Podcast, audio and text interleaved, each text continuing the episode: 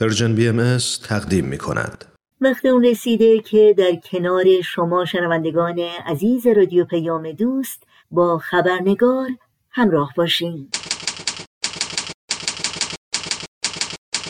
خبرنگار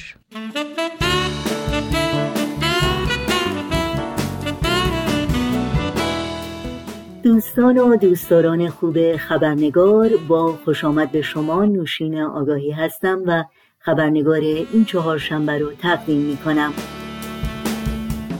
قبل از اینکه همراه با میهمان خبرنگار به موضوع بخش گزارش ویژه برنامه امروز بپردازیم نگاهی گذرا داشته باشیم به پاره از سرخطهای خبری در برخی از رسانه های این سو و آن سو و فراسوی ایران زمین.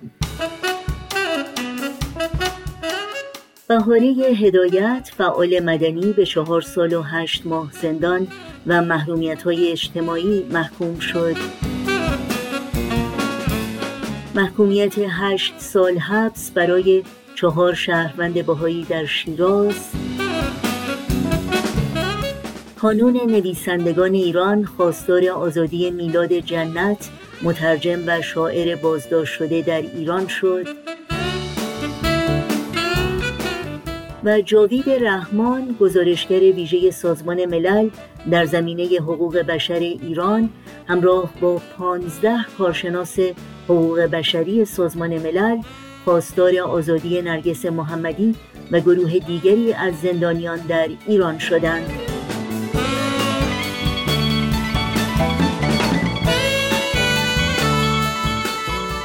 و اینها از جمله سرخطهای خبری برخی از رسانه ها در روزهای اخیر بودند.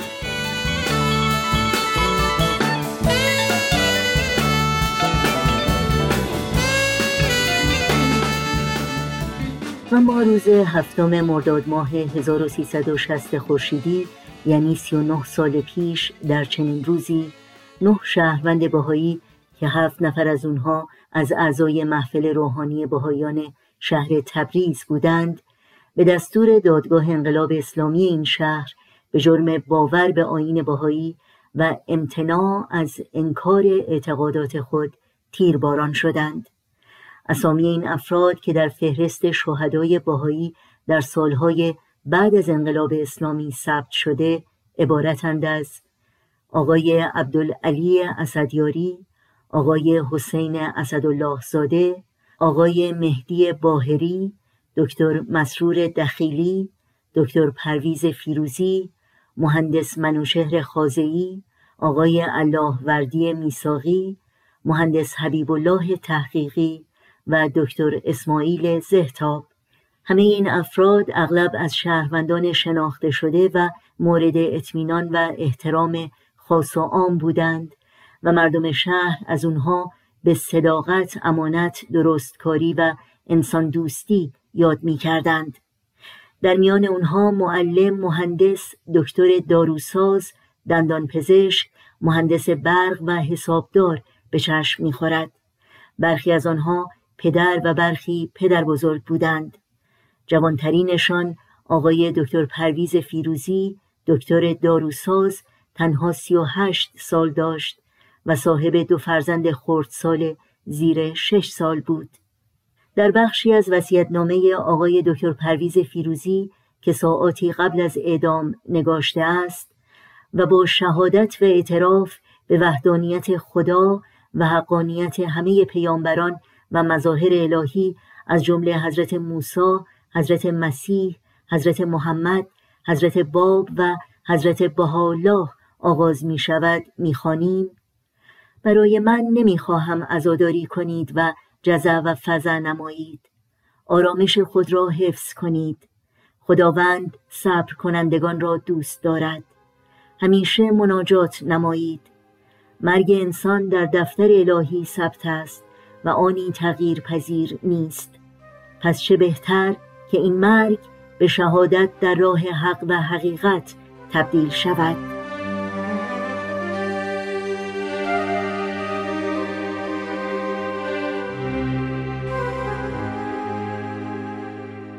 مناسبت امروز گفتگویی داریم با خانم فیروزه فیروزی ستردوند خواهر آقای دکتر پرویز فیروزی که شما رو به شنیدن اون دعوت می کنم.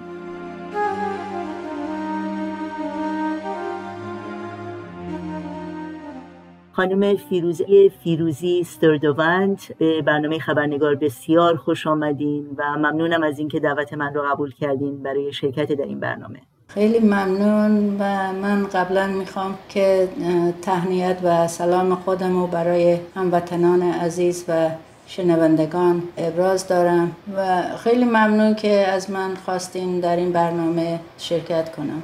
اگر ممکنه در آغاز این گفتگو از شما خواهش بکنم که در مورد پیشینتون برای شنوندگانمون بگید در مورد زندگی خودتون کی از ایران اومدید و به چه شغلی چه حرفه‌ای مشغول بودین. که کمی بیشتر با شما آشنا بشیم. خیلی ممنون. من در تبریز به دنیا آمدم همینطور برادرم پرویز. بعدا ما به شهرستان اهر رفتیم. اونجا دو تا خواهر و یه برادرم به دنیا اومدن. بعد به خاطر تحصیل اونجا تحصیلات عالی نبود دونه دونه هر کدوم می اومدیم تبریز و تبریز درسمون رو ادامه دادیم.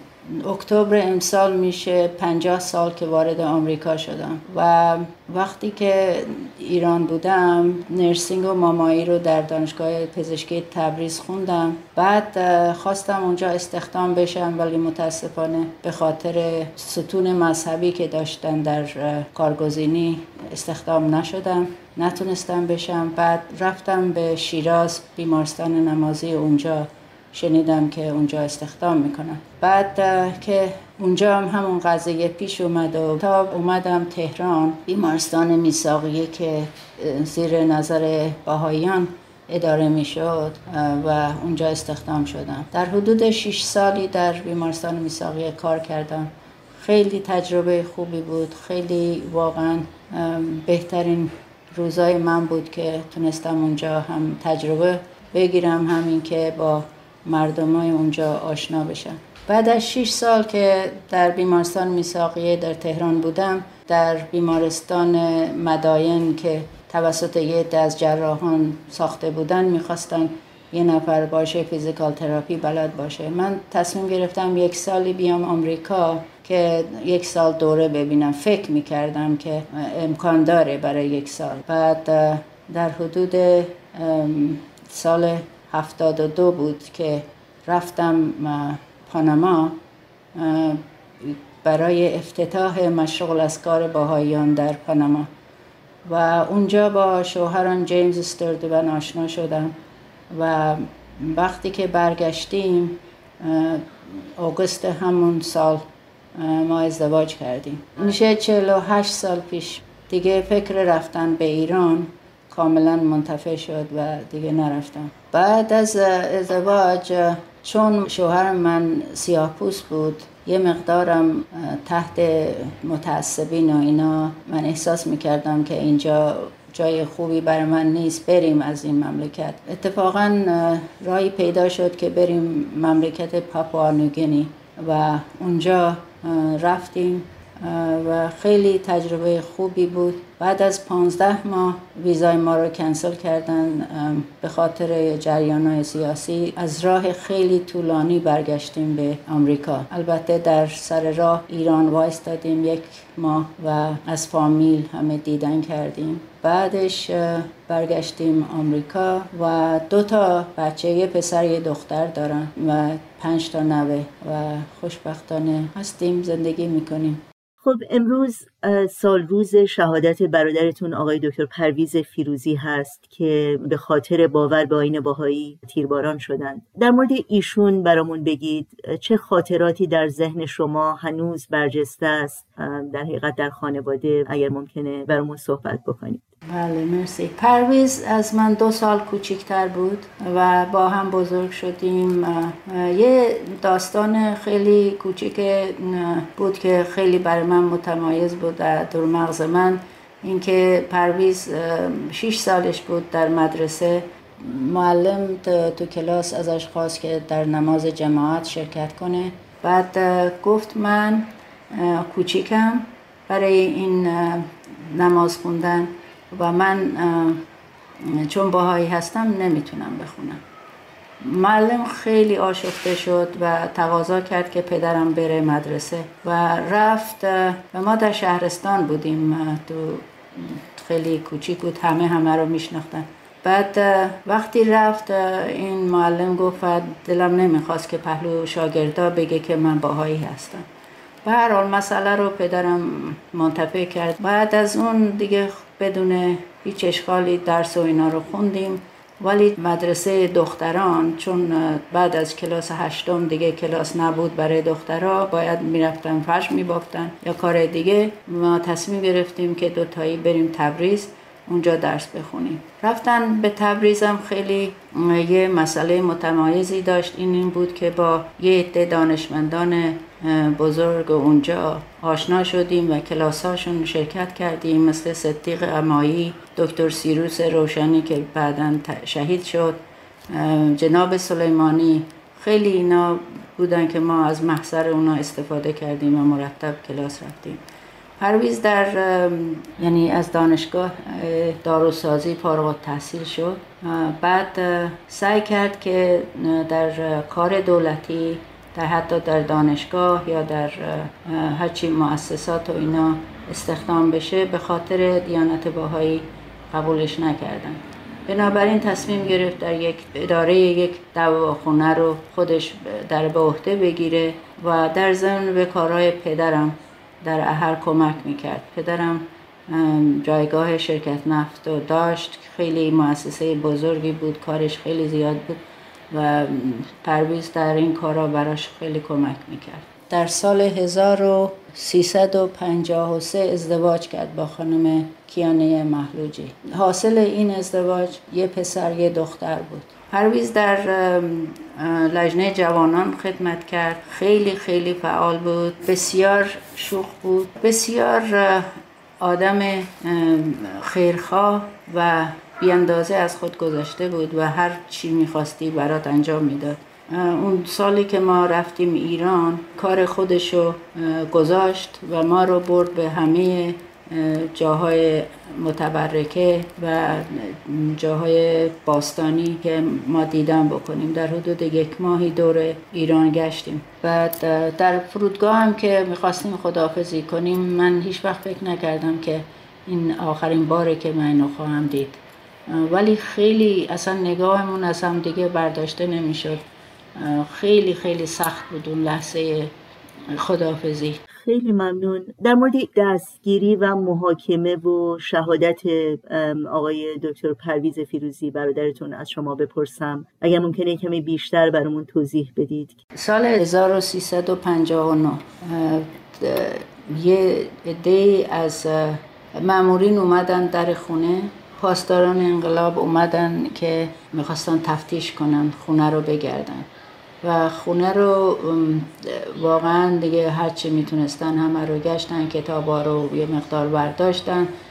و خیلی بی احترامانه می‌دونی کسی که هنوز به چیزی متهم نشده این روش باش رفتار کردن خیلی خیلی توهین آمیز همه چیز رو ریخته بودن به هم و بالاخره بعد از مدتی که دو ساعتی که همه رو ریختن بعد از پرویز خواستن که باهاشون بره دادگاه برای جواب یه سوال. و وقتی که اینو گذاشتن تو ماشین برن پسرش کیارش چهار سالش بود. این دوید پشت سر ماشین که نمی‌خواست گریه می‌کرد جیغ می‌زد. مامانش رفت از گرفت دستش رو آورد که ببره خونه. باز فرار کرد. سه چهار بار که این مسئله تکرار شد آخرش پرویز التماس کرد که اجازه بدین من با این بچه رو آروم کنم. بعد باتون میرم من جایی که نمیرم. رفت اومد بیرون بچه رو آروم کرد و رفت. بعد که تو ماشین رفت این رئیس دادگاه بود نمی‌دونم هر کی بود بهش گفتش که هیچ نگران نباشین. دادگاه اسلامی این بچه ها رو کفالتش رو می‌گیرن و اونا رو تربیت می‌کنن. بعد دیگه از اونجا که بردن و مدت یک سال در زندان بود و فکر می‌کنم بعد دیگه من که شنیدم زنگ زدم ببینم پدرم کیان جواب داد و داشت برای من توضیح می‌داد که چه اتفاقی افتاده. پدرم اومد گوشی رو گرفت گفت فقط دعا بخونیم. بعد گوشی رو گذاشت. خیلی خیلی مشکل بود که آدم تحمل کنه. اونا تو زندان و ما اینجا. اون موقع هم که وسایل تلفنی و اینا این شکلی نبود که بتونی زوم کنی و نمی‌دونم تو تلفن حرف بزنی. به هر حال دعا و مناجات و به خدا متوسل شدیم. تا بالاخره سخت ترین دوران زندان پرویز موقعی بود که پدرم تو اهر دستگیر کردن و سه چهار روز بیشتر تو اهر نگه نداشتن. به خاطر اینکه مردم به شدت پدرم علاقه داشتن می‌دونستن چه جور آدمیه و چقدر خیرخواه بود چقدر به مردم کمک می‌کرد. میترسیدند که آشو بشه. برای خاطر همین سه چهار روز بیشتر نگه نداشتن آوردن تبریز و همون زندانی بود که برادرم اینا بودن. من احساس می‌کنم فکر می‌کرد که اینا به پرویز رحم می‌کنن پرویز آزاد می‌کنن. این اشکال نداره دیگه سنی هم داره بذار شهیدم شد اشکال نداره. ولی متاسفانه اینجوری نبود. پدرم آخرای شهریور بود و بیشتر از دو سه ماهی در زندان نبود. پدرم اومدن که می‌خوایم تو رو به یه شهر دیگه ببریم برای سوال و جواب. بعد آوردن بعد بهش گفتن که تو وسیعت نامه تو بنویس. وسیعت نامه شو نوشت با یه آقای دکتری هم اتاق بود خارج از اون محوطه که برادم اینا بودن. بعد این آقای دکتر بعدا تعریف کرد که ایشون اومدن وسیعت نامه شو نوشت ولی بعد از این آقای دکتر خواست که اگر ناراحت نمیشه این یه نماز بخونه. بعد گفتم مگه چه نمازی هست؟ گفتش که من باهایی هستم این نماز باهایی هست. رفت نمازش رو خوند و بعد دیگه دافزی کرد. بعد بردن پهلو برادرم دو مرتبه اومد گفتن می‌خوایم بفرستیم به شهرستان دیگه و از پسرت خدافزی کن. وقتی که رفت به گوش برادرم گفتش که پسرم نگران نباش اینا همه در راه جمال مبارکه. و خدافزی کرد. بعد برادرم فهمید که جریان چیه و صبح زنگ زد به فامیل برین جسد و تحویل بگیرین که رفتن تحویل گرفتن. نه ماه بعد از شهادت پدرم برادرم رو شهید کردن. البته نه نفر با هم بودن تنها نبود. همه نه نفر رو یه دفعه تیرباران کردن. خب واقعا عکس عمل شما چی بود؟ احساستون چی بود در اون لحظه که شنیدید که چند ماه بعد از اینکه پدرتون رو تیربارون کردن حالا برادرتون رو هم شهید کردن؟ می‌دونیم دخترم همون شبی به دنیا اومد که پدرم شهید شد. فکر کنم خدا خودش به تدبیر خودش این مسئله رو پیش آورد که من مشغول این بچه باشم. البته روزی که از بیمارستان اومدم خاله من از مینوسوتا اومد به من خبر بده که این مسئله اتفاق افتاده. جونا همه می‌دونستن و اومدن گفتن. به هر حال خیلی خیلی سخت بود خیلی. ولی جریان شهادت برادرم یه مسئله دیگه ای بود. وقتی اینا رو دستگیر می‌کنن می‌دونیم که احتمال زیادی هست که اینا رو شهید کنن. برای این اصلا اینا رو گرفتار می‌کنن. ولی بازم یه ذره روزانه امید تو قلب هست که ممکنه آره حالا این همه من دعا و مناجات خوندم. خدا نجاتشون میده. ولی به هر حال خیلی خیلی سخت بود. تنها برادر من نبود. تمام اون نه نفر رو من میشناختم. یکیشون یه پیرمردی بود که سالها در محفل تبریز خدمت کرده بود. همه اینا واقعا فرشته هایی بودن که اینا با این ظلم و ستم گرفتن این همه سال نگه داشتن و به آخرش هم شهید کردن. من فکر کنم غم و غصه انسان ماها برای این بیشتر که این ظلمی که می‌کنن اینا شهید میشن و میرن. ولی من همیشه اینو سوال می‌کنم که آیا وقتی رفتن به طرف خدا چی خواهم گفت؟ به چه دلیل آدمای بیگناهی مثل اینا رو شهید می‌کنن؟ خیلی خیلی خیلی سنگینه این مسئله. ولی به هر حال با دعا و مناجات و آدم آروم میشه و بکنم خدا کمک می‌کنه که بتونی تحمل کنی. خیلی ممنون. خب الان سال هاست که از شهادت پدرتون و برادرتون میگذره. ولی همچنان آزار و اذیت باهایان ادامه داره. پیام شما برای افرادی که واقعا این گونه آزار و اذیت ها رو اعمال می‌کنن چی هست؟ فکر می‌کنم می‌دونین برای پدر و برادر من خیلی راحت بود که از ایران در بیان بیان. ولی باهایان ایران دلشون می‌خواد که تو مملکت ایران باشن و اونجا خدمت کنن. خدمت به عالم انسانی بکنن. به خاطر باورهایی که دارن به خاطر اینکه عاشق ایرانن و فکر می‌کنن در سازندگی ایران بتونن شرکت کنن.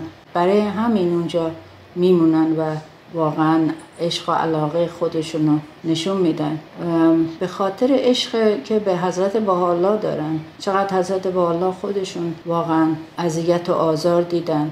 چقدر از اول ابتدای این دین همیشه باهایی در مشکلات بودن در سختی و مشقت بودن و ولی عشق و علاقی که واقعا هر باهایی به ایران داره همه می‌خوان که خدمت کنن. از اون روز اول مدارسی که باهایان در ایران درست کردن حتی برای دخترها باز کردن. خدماتی که باهایی ها برای این کردن در زم هنوزم می‌خوان که خدمت کنن. پیام من فقط اینه که سعی کنن یه مقدار مطالعه کنن سعی کنن یه ذره تجسس بکنن که ببینن این باهایی چی میگن؟ 176 ساله که هر چقدر تونستن کشتن تاراج کردن ظلم کردن و همه اینا باهایی مثل شاخ شمشاد وایستادن. آخه چه چیزی باعث میشه که اینقدر بتونن قدرت داشته باشن؟ چه چیزی که اینا نمیگن نه دیگه ما باهایی نیستیم بذاریم بریم. این همه ظلم این همه ستم ولی به خاطر عشق جمال مبارک هستش که تونستن استقامت کنن و می‌دونن که هدف باهاییت چیه. می‌خوان خدمت بکنن می‌خوان به عالم بشریت خدمت کنن. می‌خوان که صلح عمومی رو بیارن. این همه جنگ این همه خرج این همه چیز برای چی؟ چرا باید انسان با هم دیگه بجنگه؟ خیلی ممنونم خانم فیروزه استردوباند واقعا لطف کردین. برای روح بزرگ برادرتون هم دعا می‌کنیم و برای شما و تمام خانواده عزیزتون هم آرزوی تندرستی ایمنی و صبر و استقامت داریم. خیلی ممنون از شما که به من این فرصت رو دادین یه چند کلمه ارز کنم. آرزوی موفقیت برای شما و در کارتون دارم و از همه هموطنان و دوستان خداحافظی می‌کنم.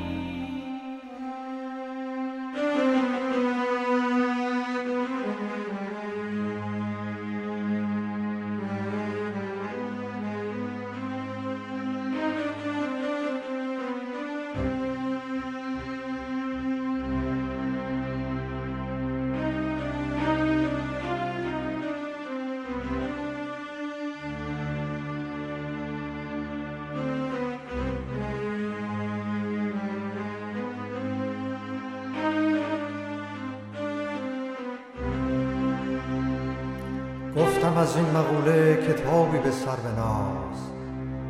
آهی کشید گفت که با ما چه می کنی ما آن بلا کشه به جفا صبر کرده ایم ای بی تو ای به شکی با چه می کنی از عشق باغبان سر پا ایستاده ایم دل مرده را بگو که قوقا چه می کنی در خاک عشق ریشه پنهان دوانده ایم. ای تون باد زحمت بیجا چه می